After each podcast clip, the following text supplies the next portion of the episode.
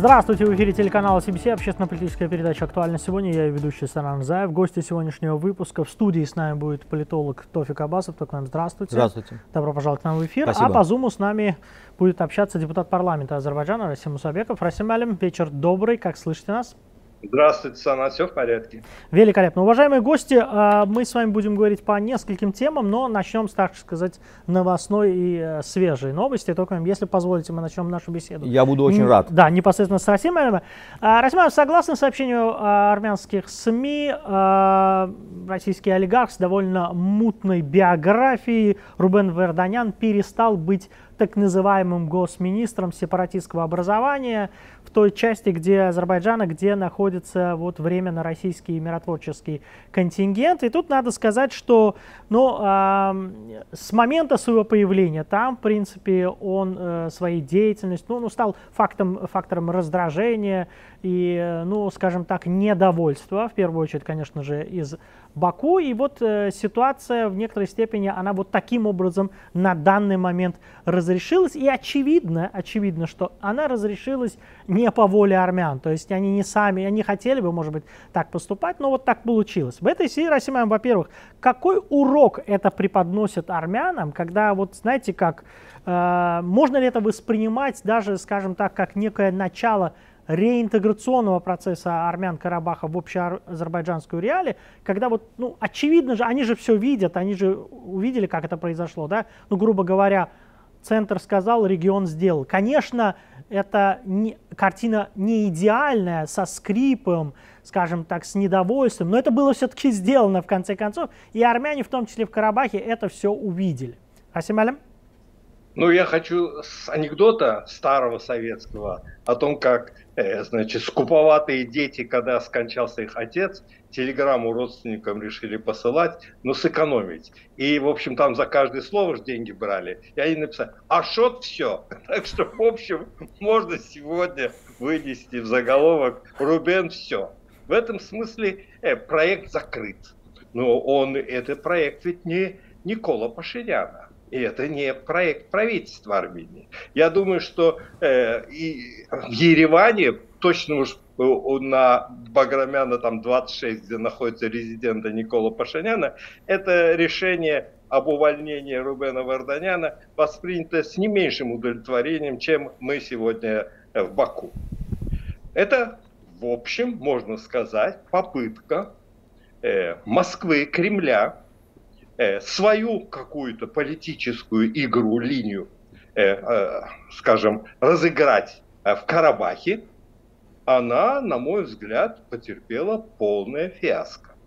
Я не могу сказать, что это было как будто бы весь московский истеблишмент только и думал о Варданяне, но какая-то из башен Кремля его конкретно в эту игру втягивала, поддерживала, но в конечном итоге вынуждены были считаться с волей суверена этой территории.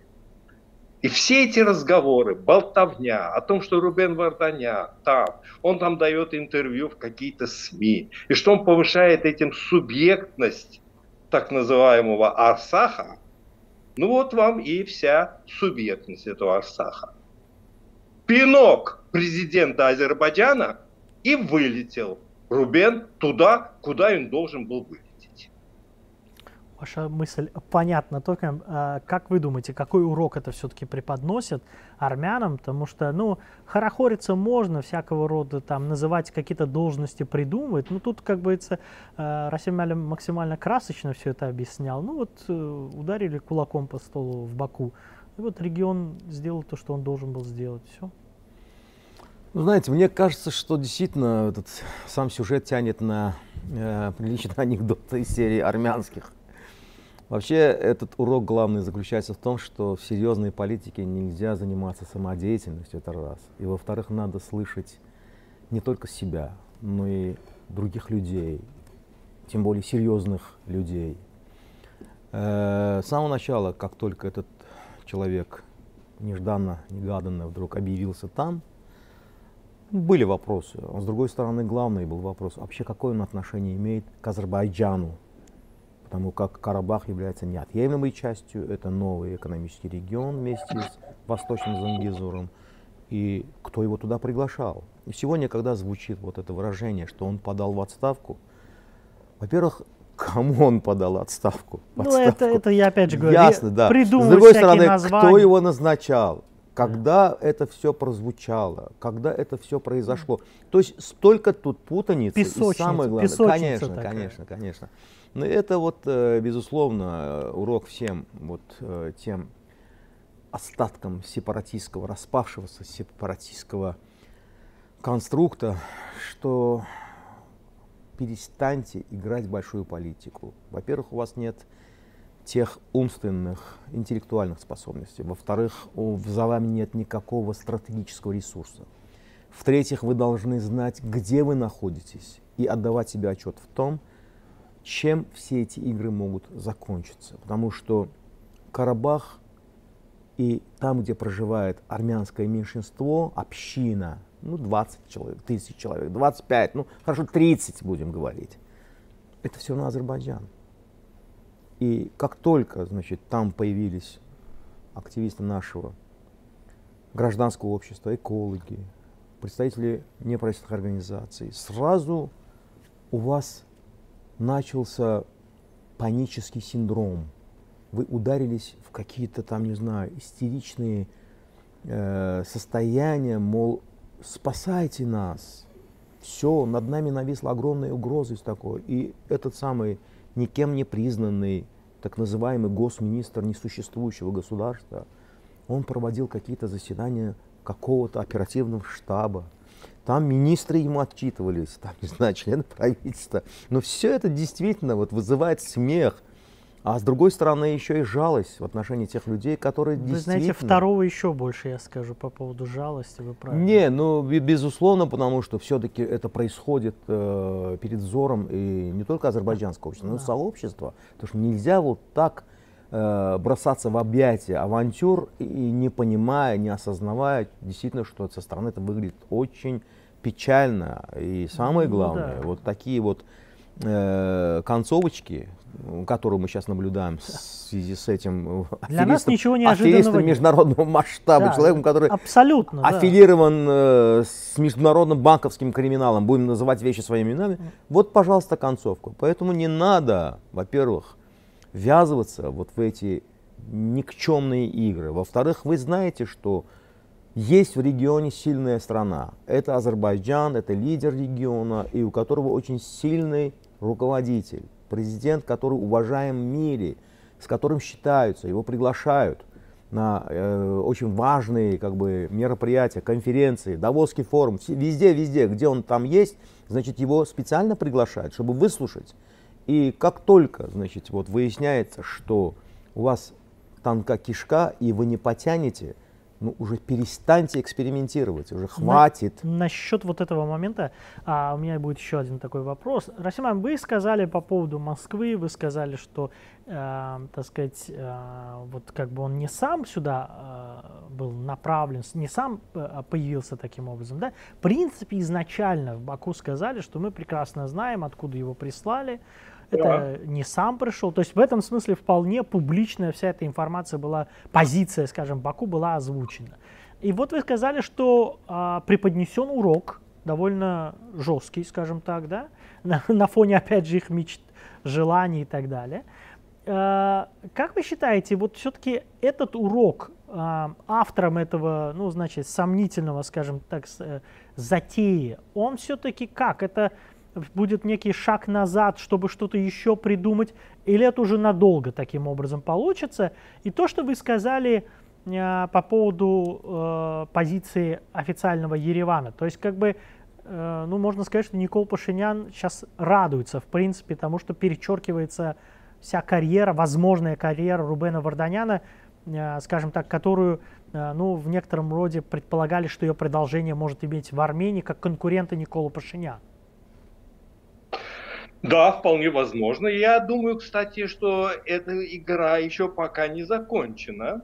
И хотя Варданян говорит, что он собирается остаться в Карабахе и там что-то делать, сомневаюсь. Но, скорее всего, он перебазируется в Ереван и попытается изобразить из Никола Пашиняна предателя арцахского дела, и попытается консолидировать э, в том числе и так называемый Карабахский клан, но уже с новым лицом как бы э, там, бизнесмена, экономиста, а не э, полевого командира, каковым были Кочерян и сэр Саркисян. Вот в таком, э, ну, скажем, обновленном виде, я думаю, что он, скорее всего, будет пытаться опять атаковать Никола Пашиняна. Так что там, я думаю, на той площадке игра не закончена, и Варданяна, в принципе, ведь э, внедряли в Карабах именно с дальним прицелом. И я просто хочу обратить внимание, посмотрите, что и ведь снятие э, Варданяна с поста так называемого госминистра произошло не после того, как они оба побывали в Ереване, а после того, как они оба слетали э, в Москву и вернулись обратно. Я думаю, что это серьезный вопрос с точки зрения того, что сейчас как будет выстраивать тот же самый РМК и Москва свою линию поведения Карабахе, а, а как известно, все же Россия является третьей стороной, подписантом трехстороннего э, заявления, которое положило окончание Второй Карабахской войны. И я думаю, что э, с учетом того, что вот приезжает и Лавров, и у нас будут консультации, и, в общем, э, предполагается какая-то активизация, в том числе и э, армяно-азербайджанских переговоров на российском треке, все эти вопросы будут обсуждаться, потому что вопрос не сводится только к персоне Варданяна, и Азербайджан э, ну, не настолько был зациклен на том, что там есть Варданян, нет Варданян. Есть серьезные вопросы, просто с теми амбициозными заявлениями, с которым туда там нарисовался Варданян. И э, он их широковещательно объявлял, значит, заявлял на различных медийных площадках. Э, понятно, что в таком направлении никаких конструктивных перемен, э, ну и в судьбе карабахских армян, ожидать не следовало. Ну, я хочу сказать, что ведь еще один очень серьезный вопрос. Да, акция активистов может э, завершиться. Завершиться с установлением КПП на входе в Лачинскую дорогу. И я думаю, что это следующий шаг. По поводу вот этот момент мы еще поговорим, но я хотел бы узнать и мнение Тофик Мялема. Во-первых, считаете ли вы, что те, кто придумали вот этот проект, а, не с точки зрения Еревана, а с точки зрения, знаете, им, им почему-то показалось, что они могут что-то делать э, в нашем Карабахе, принуждать нас э, к чему-то, чтобы мы к чему-то согласились, им преподнесли урок. А, утихомирятся или же попытаются что-то сделать, и то, что Расим Алим сказал, вы как бы согласны с тем, что, вернувшись в Ереван, Рубен Варданян попытается преподнести все так, что его слил Никол Пашинян? Мне кажется, что тут главный итог для нас, да. для азербайджанской стороны, заключается в том, что тот кейс, который был в руках Рубена Варданяна, и где был еще, так сказать, будем говорить так, документ под названием «статус», который может быть оставлен для следующих поколений, весь этот кейс вместе с содержимым, он уже подвергся дефолту. То есть вместе с Варданяном произошло обрушение его так называемых акций, связанных с тем, что в Карабахе можно начать новую игру, и причем навязать ее официальному Баку. Да, вот, это... вот эта игра, она закончилась. То есть, причем закончилась позорно. Потому что реакция Азербайджана была очень стремительная, однозначная, принципиальная, что это все неприемлемо. И вообще вы ошиблись адресом. Давайте вспомним, что год назад, ну, 22 февраля, мы в Москве подписали, то есть президент Ирхам Али вместе с Владимиром Путиным подписали соглашение или там заявление о союзничестве. Взаимодействие. Абсо- да, взаим- да, но абсолютно, значит, вот этот шаг и эта вот горе-инициатива, она не коррелируется с тем документом, который был подписан. И потом, позвольте тут напомнить, что Азербайджан, подписав это заявление, причем мы это сделали осознанно, Через пару дней началась военная кампания значит, в Украине. И Запад, в принципе, еще обратил свой, будем говорить так, гнев в сторону Азербайджана, что вы сближаетесь с Россией, которая совершает агрессию. Я говорю сейчас именно терминологией западных политтехнологов и политиков. Но Россия должна себе тоже отдавать отчет в том, что с партнерами и союзниками надо считаться, надо уметь их выслушивать. Вы знаете, в определенный момент появилась такая обстановка, когда мы поняли, что Москва, кажется, нас не слышит. Но мы не требуем чьего-то там, не знаю, пая. Чего там, нам не принадлежит. Мы требуем свое да, и да. чужому не отдадим. И поэтому в этом плане мне кажется, что вот этот весь кейс, он просто рухнул, он абсолютно сейчас обнунил, обнунился. И фактически то, что произойдет в Ереване, это не наше дело. Естественно, мы будем следить за всеми этими процессами, потому что фактически мы должны знать, с кем в будущем мы будем да, разговаривать. Вот, вот в этой части, да, да разговаривать, части. потому что получается очень странная штука. Вот даже Мюнхенская конференция по безопасности, она э, обнажила очень странную картину, когда одна сторона, причем в лице победителя, да. она говорит внятные, ясные вещи, ставит конкретные цели, а вторая говорит о погоде, она говорит о моде на одежду, там, обо всем, о чем хотите, но только не по существу тех вопросов, которые интересуют азербайджанские и армянские народы. Поэтому это был еще один провал армянской дипломатии. И мы, тут я всегда вспоминаю вот э, горе флирты, горе, скажем, там, э, выбор, выбросы или вбросы Сержа Сарксяна, который с глазу на глаз, встречаясь с Ильхамом Алиевым, он э, терпел фиаско в очном порядке, потом он в ППХ, значит, после встреч, после раундов, как будто бы встречался с диаспорой, скажем, там, той же Швейцарии, армянской диаспоры, и там делал заявление, вот он, оказывается, думает так. То есть в очном порядке он терпел крах, поражение, а потом постфактум, значит, его команда, значит, перестраивала ситуацию в, в том плане, что нет, мы не проиграли, мы сохранили лицо, потому что вот Серж Саркисян на встрече с армянской диаспорой сказал то-то, то-то, то-то. А теперь вот мы это увидели, вот этот номер, его повтор, дубль мы увидели уже после Мюнхена, когда Арарат Мирзаян, министр иностранных дел, говорит о том, что Азербайджан сказал, что мы устанавливаем КПП, мы на это не пойдем. Вот, вот, вот в продолжении прекрасно, чтобы подошли к этому моменту, у меня следующий вопрос именно этого и касается. Да? Знаете, ситуация с мошенником Рубеном Варданяном и тем, как это все закончилось, она, понимаете, она, она не единственная в своем роде. Прошу вот, прощения, это часть большого армянского дипломатического фиаско. Да. А, получается раз за разом ситуация, когда из Баку им, армянам говорят, надо сделать вот это так, или мы предлагаем вот так. Они в свойственной им манере довольно долго упираются, ну просто до последнего, как им кажется. Потом ничего не получается, безвыходная ситуация, и они вот, как, знаете, как ни в чем не бывало, принимают то решение, которое мы им изначально говорили. Так было и с Лачинской дороги, так случилось как бы и с Рубеном Варданяном. И знаете, тут мы просто только теряем время. Аналогично, вот смотрите, сейчас вот Тофик Малим сказал, действительно, в Мюнхене президент Азербайджана во время трехсторонней встречи, где был и Блинкин, предложил на взаимной основе установить КПП на государственной границе Армении и Азербайджана, в том числе, я так понимаю, имеется в виду Лачинская дорога в точке входа в Армению. Прошло несколько дней, армяне там что-то подумали, не подумали, но вот глава МИД Армении, он говорит, что для них это неприемлемо, они ничего вообще не допускают мысли, чтобы это обсуждать.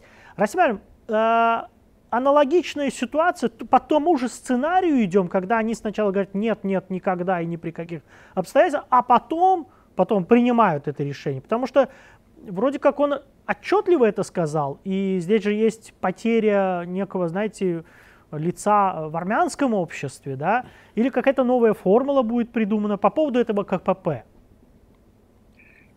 Санан, ну я слежу за армянскими СМИ, и там неоднократно э, такая мысль э, озвучивал, что э, ну, нам надо говорить нет. Зачем нам соглашаться на то, что представляется невыгодным с точки зрения армянства? Будем говорить нет, и ну уж если Азербайджан сделает по-своему, Пускай он делает, тогда мы будем ходить по всему миру, его позорить, значит, плакаться, еще что-то. Чем мы сразу должны будем соглашаться на невыгодные для армян какие-то варианты. Это не то, что глупость, это осмысленная тактика поведения армян, при котором, то есть сторона, которая слабая, они понимают, что они слабые, это форма как бы их защиты, это их тактика такая. Ну, ну, с точки зрения предложения, ведь по латинскому э, КПП со стороны Азербайджана, оно, в общем, было э, с точки зрения, э, скажем, международных сил, оно вполне конструктивное и разумное. да, вот будут и армяне, и азербайджанцы и вместе осуществлять, значит, контроль за тем, как используется эта дорога, и чтобы по нему действительно не провозились бы, э, скажем, военные грузы или же проникали совершенно непонятные лица, какие-то э, диверсанты или, я не знаю, наркоторговцы или еще какие-то там нарколабораторию в Карабахе ставили. Что это делали? 26 э, иранских непонятных мутных лиц появилось там, и неизвестно, где они растворились вообще. И завтра не вынырнут ли они потом еще черт знает где с какими-то террористическими замыслами. И, и коль, значит, э, ну, э, Арарат Мирзаян заявляет, что э, Армения на это не пойдет, потому что ведь это не только для Лачина. Предложение президента Азербайджана означает, что аналогичным образом должны будут оборудованы КПП и на э, Зангизурском участке. Вот что не принимает Арат Мирзаян. А с точки зрения того, что Азербайджан может КПП поставить, я просто хочу обратить внимание, что ведь мы новую Лачинскую дорогу, когда построили, э, армяне ведь на, на своей э, части ничего не сделали. И до сих пор они ездят как бы по новой Лачинской дороге, но там, где надо заходить уже на территорию Армении, там мосты должны были они построить свою дорогу. Они не построили. Зимой по ней невозможно пользоваться. Они заезжают опять на старую э, э, Лачинскую дорогу, которая передана Азербайджану, и через нее попадает в Армению. И ничего не мешает Азербайджану вот на этой части, которая полностью передана Азербайджану, и которой до сих пор пользуется и РМК, и э, армяне оттуда проезжают, поставить свой КПП и без всяких э, армян. Предложение было сделано для того, чтобы его можно было распространить, в том числе и на Зангизурский коридор. Так что нравится это армянам, не нравится, но им придется э, ну, действовать в соответствии с теми правилами, которые будет устанавливать Азербайджан. Только вы э, что думаете по этому поводу? Еще один такой момент – а, ведь президент, когда вышел со встречи в трехстороннем формате, он сказал, что армянская сторона никак не отреагировала. Хотя был там госсекретарь США, можно было армянская сторона, вот как говорит э, Расим Алим, что они вот как истерику взяли как тактику, да.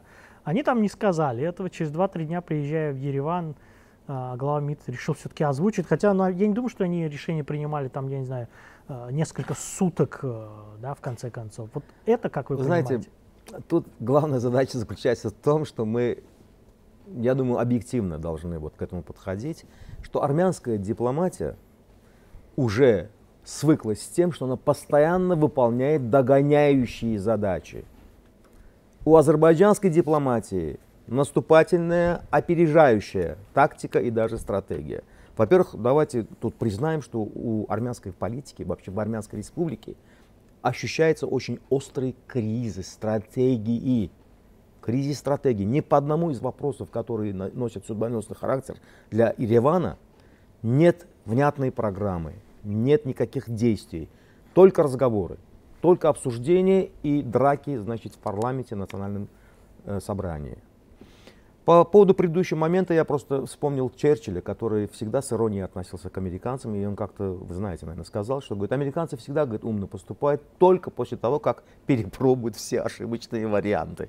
Это ну, Черчилль говорил... Слишком весомо для армя... Э, армянской дипломатии, да? Не, ну на армянская дипломатия уже свыклась с тем, что она постоянно доводит дело до того состояния, когда уже остается перед фактом, и уже надо принимать. Это очень подозрительно. Вот, вот то, что Расим Алим э, говорит, это в принципе вот то, что это тактика. Это где-то даже понятно, потому что ну один раз ошибки, ну, ну одни это, грабли, это, вторые это, грабли, третьи грабли, ну сколько это может Это тактика, которая отталкивается от бессилия, от никчемности, от беспомощности. Расим Алим совершенно точно говорит. Действительно, мы это наблюдаем уже в качестве укоренившегося тренда. Но значит, там нет никаких мощностей. Вообще, мы когда говорим о том, что там э, кризис стратегии, у армянской стороны нет геостратегического ресурса, чтобы поддерживать государственность хотя бы на уровне официальных переговоров, чтобы выставлять свою четкую позицию. Ну, если вы говорите про А, вот мы отвечаем своим А. Если ну, Z, то мы своим. Нету этого подхода. Еще раз напомним, что в Мюнхене на конференции безопасности мы еще раз убедились в том, что это беспомощная команда, причем страны, которая находится на внешнем управлении. Тут двух мнений быть не может. Потому что, безусловно, они постоянно действуют под диктовку. Это и Никола Пашиняна касается, и его главного э, дипломата, скажем, Мирзаяна касается, и секретаря Совета Безопасности касается.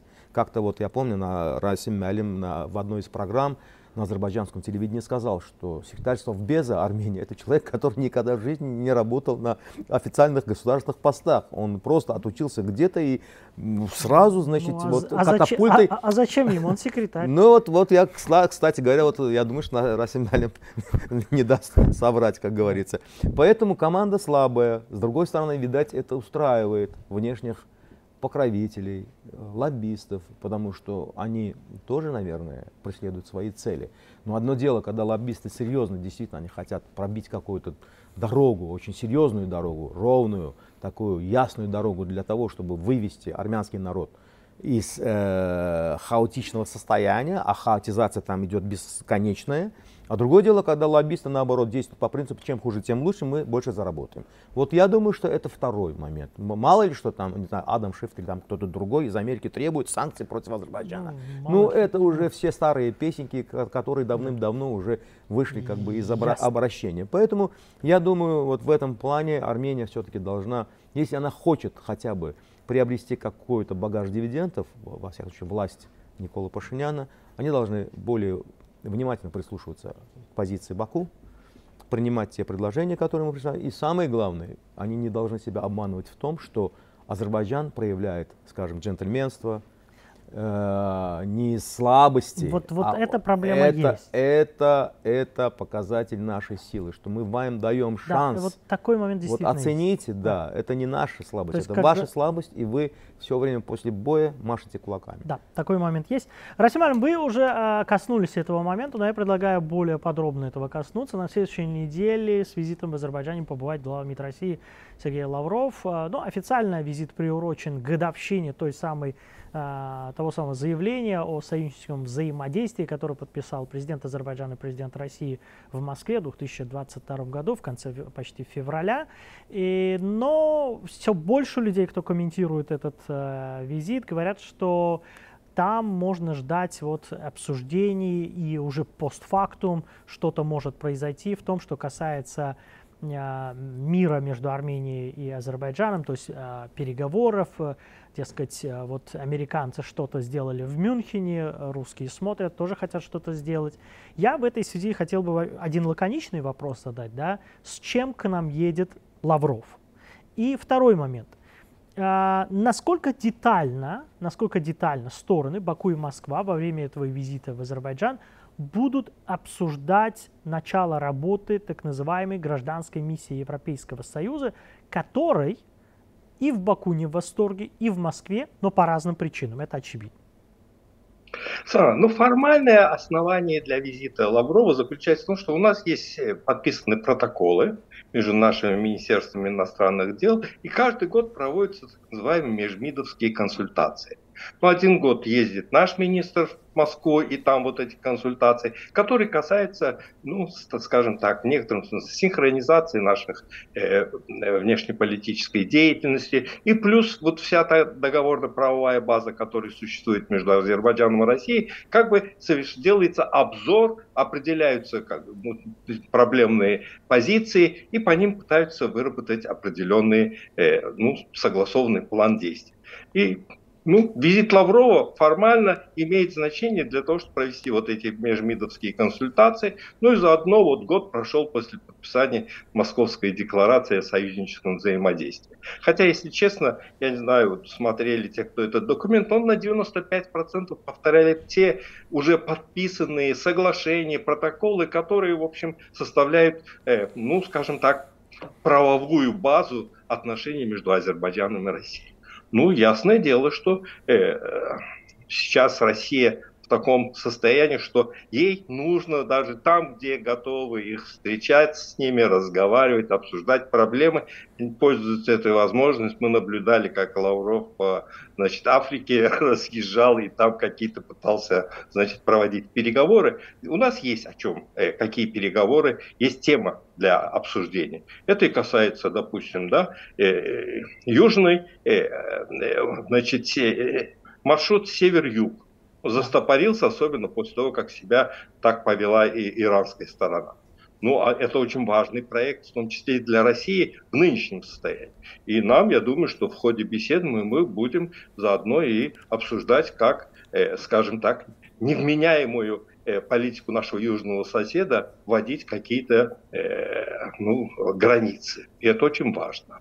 Потом, ну, мы в конце 23 года подойдем уже с нашей железной дорогой к Акбенду. И там нужно уже принимать конкретные решения. И с учетом того, что э, железные дороги Армении управляются МПС, российской железной дорогой, надо уже там иметь конкретные уже э, решения, э, должны быть определены там подрядчики, проект должен быть согласован, финансы, многие вещи. Ведь российская МПС взял на себя, в общем, и не только управление этим участком, но и финансирование и непосредственно восстановление Мигринского участка железной дороги.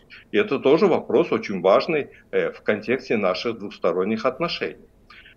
Я думаю, что очень важный момент, что да, остается два года для того, чтобы РМК завершил бы свою миссию. Что будет потом?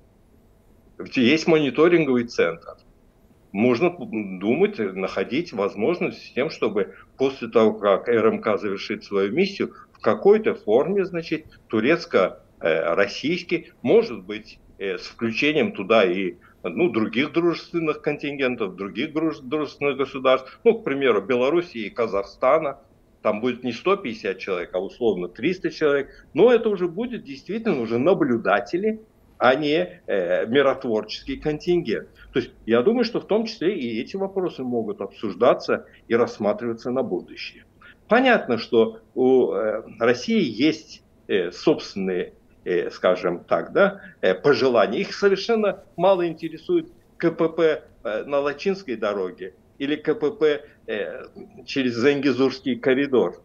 Их больше интересует иметь возможность пролонгировать Э, свое военное, военное присутствие на азербайджанской территории. Насколько в нынешней ситуации это вообще отвечает интересам Азербайджана, я думаю, что это все э, ну, требует определенных переговоров и определения позиций сторон. Так что нам, в принципе, есть о чем э, вести переговоры с Россией. Понятно, что она касается в первую очередь безопасности на Южном Кавказе. В целом, я имею в виду не только в контексте Армении.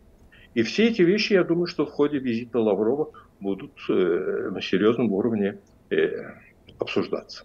А по поводу миссии Европейского Союза, насколько вот стороны будут обсуждать или же не будут? Ну, я думаю, что это вообще-то реально. Да? Эта миссия находится на территории союзника России в Армении.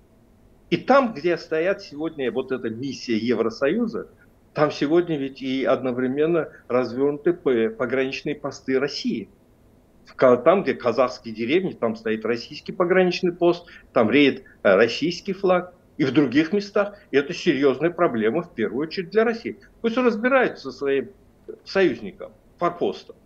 Я не думаю, что мы будем с ними это обсуждать. Что тут обсуждать? В принципе, Азербайджан определил свои отношения. И это отношение заключается в том, что на два года туда отправляют какую-то миссию с непонятной, скажем так, э, мандатом. Почему на два года? Мы, в принципе, намерены в короткие сроки все же э, подписать документ, который ну, нормализует отношения между Азербайджаном и Арменией. И когда это два года заявляется, то это в некотором смысле дает основание думать о том, что вот эту неопределенность с мирным договором в европейских центрах что, видят на таком длительном протяжении? И в конце концов эти 100 человек, что они там могут реально сделать? Ну, просто напомню, что в программ войсках, которые развернуты э, ФСБ на да. территории Армении, 2000 человек. Вот и а, сравнивать. Я, я извиняюсь, к деятельности этой миссии у меня, если время позволит, будет отдельный вопрос. Но я хотел бы узнать э, мнение Тойфмалева. Опять же, те же вопросы. С чем к нам едет Лавров? Как вы эту ситуацию видите? Знаете, действительно, есть э, двусторонний блок вопросов. Э, прежде всего, мне кажется, что здесь важно очень э, обсудить всю проблематику региональных коммуникаций. По части Азербайджана там никаких задолженностей нет, никаких там проблем не видно. Скорее всего, действительно, вот э, Москва должна больше разбираться сейчас и с Ереваном, потому что Армения блокирует все, что может, потому что ей тоже кажется, чем хуже, тем лучше. Это раз. И во-вторых, э, все-таки ситуация вокруг региона очень непростая. Тем более сейчас пожаловали, пожаловали вот так называемые наблюдатели из гражданской миссии, правда, многие из них вооружены и так далее. Вы понимаете, здесь э, все-таки э, Ереван идет на поводу у своих внешних, скажем, вдохновителей. И почему сейчас армянская сторона все время будирует вопрос о том, что за Азербайджаном стоит Россия и Турция. То есть в каком-то смысле они хотят создать паритетность. Мы тоже не одиноки. Вот теперь, если Москва нас предала, Поэтому мы приглашаем сюда европейцев, западников. Это наше право.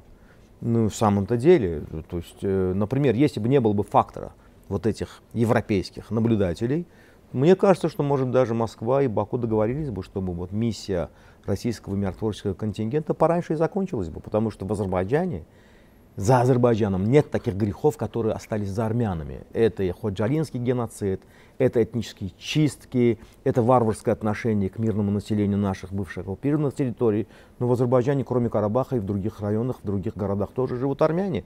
Лица армянской национальности. То есть, э, в принципе, может быть, я забегаю вперед, но в самом-то деле Азербайджан демонстрирует прагматизм, рациональность и самый здоровый подход ко всем болевым вопросам.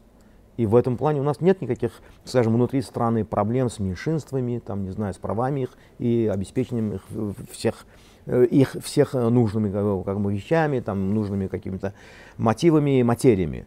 Поэтому в этом плане мне кажется, что тут Ереван уже как бы идет на поводу, и, собственно говоря, поэтому они тоже как бы показывают, демонстрируют нам свои типа дипломатические возможности, тогда как просто они не решают, решают за них.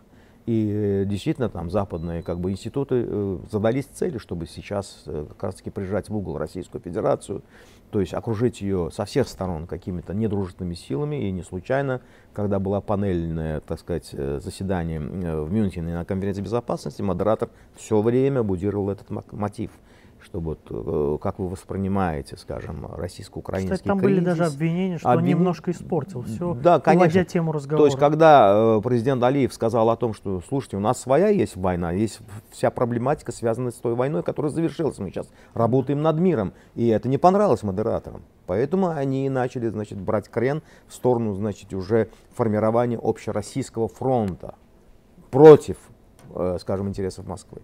Но это другой вопрос.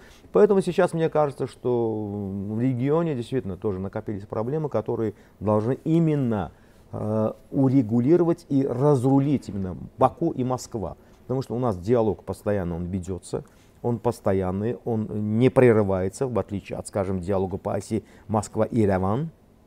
Мы знаем, что в Армении действительно большие обиды на Россию и так далее, да. И поэтому, чтобы как бы сбалансировать обстановку, Э, Ереван э, не нашел ничего умного, как пригласить сюда ненужных этих самых наблюдателей, которые фактически не имеют доступа к азербайджанским территориям, и насколько вообще будут объективны их отчеты, насколько будет вообще востребована вот именно э, та оценка, которую они, они будут вырабатывать. Пока вот э, по итогам той Там миссии, которая была в конце ответ. прошлого года, никаких отчетов не последовало, и были одни, так сказать, восторженные оценки Иравана, что, мол, ой, они хорошо поработали. А в чем это выражалось, никто так и ничего не понял. А, уважаемые гости, у нас остается, в принципе, мало времени, но я хотел бы, э, чтобы мы попытались вот ответить еще на один вопрос по поводу той самой а, европейской миссии, так называемой гражданской миссии. Токман абсолютно прав. Там у них странные формулировки, что у какого-то количества не будет оружия. Создается ощущение, что у остальных будет оружие. Опять же, там жандармы, немецкие полицейские. Э, довольно сложно уже ее называть гражданской миссией, но дело даже не в этом. Мы, наверное, все уже читали и знаем, вчера сообщение Министерства обороны Азербайджана о том, что э, позиции вооруженных сил Азербайджана как вдоль армяно-азербайджанской государственной границы, так и в той зоне, где время находятся российские миротворцы в Азербайджанском Карабахе, были обстреляны. Это произошло буквально через сутки после того, как Европейский Союз официально объявил, что развернул, развернул а, ту самую миссию на территории Армении, которая будет, опять же, на самом деле потом, как она будет функционировать, достаточно много вопросов, что, где они будут смотреть, какие у них возможности и так далее. И вот тут, э, знаете, есть такое противоречие. А, они пришли начались обстрелы, в то же время Ереван говорит, что европейская миссия, она принесет стабильность и мир. Расимам, я хотел бы узнать, э, это такая ловушка для Европейского Союза, чтобы их затащили в какую-то новую ситуацию, да? Или же все-таки они действуют сообща, там роль Франции есть. И вообще, какой есть у, план Б у Европейского Союза на тот случай, что миром-то все не закончится, наоборот, это, ну, скажем так, добавит наглости армянской стороне, которая будет еще более интенсивно обстреливать. А как будет развиваться ситуация? Потому что у армян, я так понимаю, самая такая голубая мечта сейчас это ввести какие-то санкции против Баку. Ну вот они повсеместно об этом говорят, хотя им говорят, что тут никаких оснований нет. Асим Малим? Конечно, глупость. Никаких санкций по отношению к Азербайджану нет и быть не может. Смешная была ситуация, когда министр иностранных дел Люксембурга значит, был недавно с визитом в Армении, и там, значит, э, пузыри надувают, что мы не продадим наши ценности за азербайджанский нефть и газ. И это говорит человек, который сидит в МИДе Армении, отапливаемым иранским и российским газом. Ну, смешно подобного рода делать заявление. Конечно же, ничего подобного быть не может. Но я думаю, что, смотрите, у Евросоюза нет э, военных контингентов. Евросоюз, как и Евросоюз, нигде э, в военных операциях, даже миротворческого характера, не участвует. Даже в Косово Евросоюз разворачивал только полицейские силы. Я думаю, что миссию, которая отправлена в Евросоюз, пролоббировал. Понятно, что это Макрон, это его дела. И они, в принципе, исходят из того, что вполне возможно, что, э, скажем, ну, война в Украине может закончиться таким образом, что Россия вынуждена будет, в общем, выводить свои вооруженные силы отовсюду. И вот альтернативу, как бы они, э, ну, скажем так, Айреград, э, Айреград посылают туда пер, пер, ну, передовые силы для того, чтобы при необходимости Евросоюз в поддержку Армении, ну, имеется в виду, конечно, это Франция, развернула бы здесь полицейскую какую-то, э, скажем, ну, э, линию наблюдений. Потому что больше они ничего сделать не в состоянии. И я еще раз повторю, ну, э, реально никакую помощь с точки зрения безопасности. Вот эти 100 человек, э, ну даже если они придут и наберут себе каждый еще по два помощника, э, сделать не в состоянии. Ну, а, а то, что ну, в Украине, например, в Донбассе были развернуты так называемые миротворческие э, подразделения э, от Евросоюза, там, от ОБСЕ, и да, попадали под обстрелы и погибшие были. Ну, они должны понимать, что если э, э, ваше присутствие там будет увеличивать э, склонность армянских военных и там других, значит, к авантюрным действиям, да, можно попасть в передрягу, которую никто из них не хочет. Будем надеяться, что они это понимают, только у нас буквально полторы минуты остается. Да, мне кажется, что по-своему так. Армянские незаконные вооруженные формирования в Карабаке, которые еще пока прячутся, они высунулись и таким своеобразным образом салютовали по поводу приезда в регион западных так называемых наблюдателей. Бесспорно, а, нет никаких предпосылок для того, чтобы, скажем, подтягивать сюда новые силы, и даже эти 100 человек действительно вообще непонятно, чем они будут заниматься.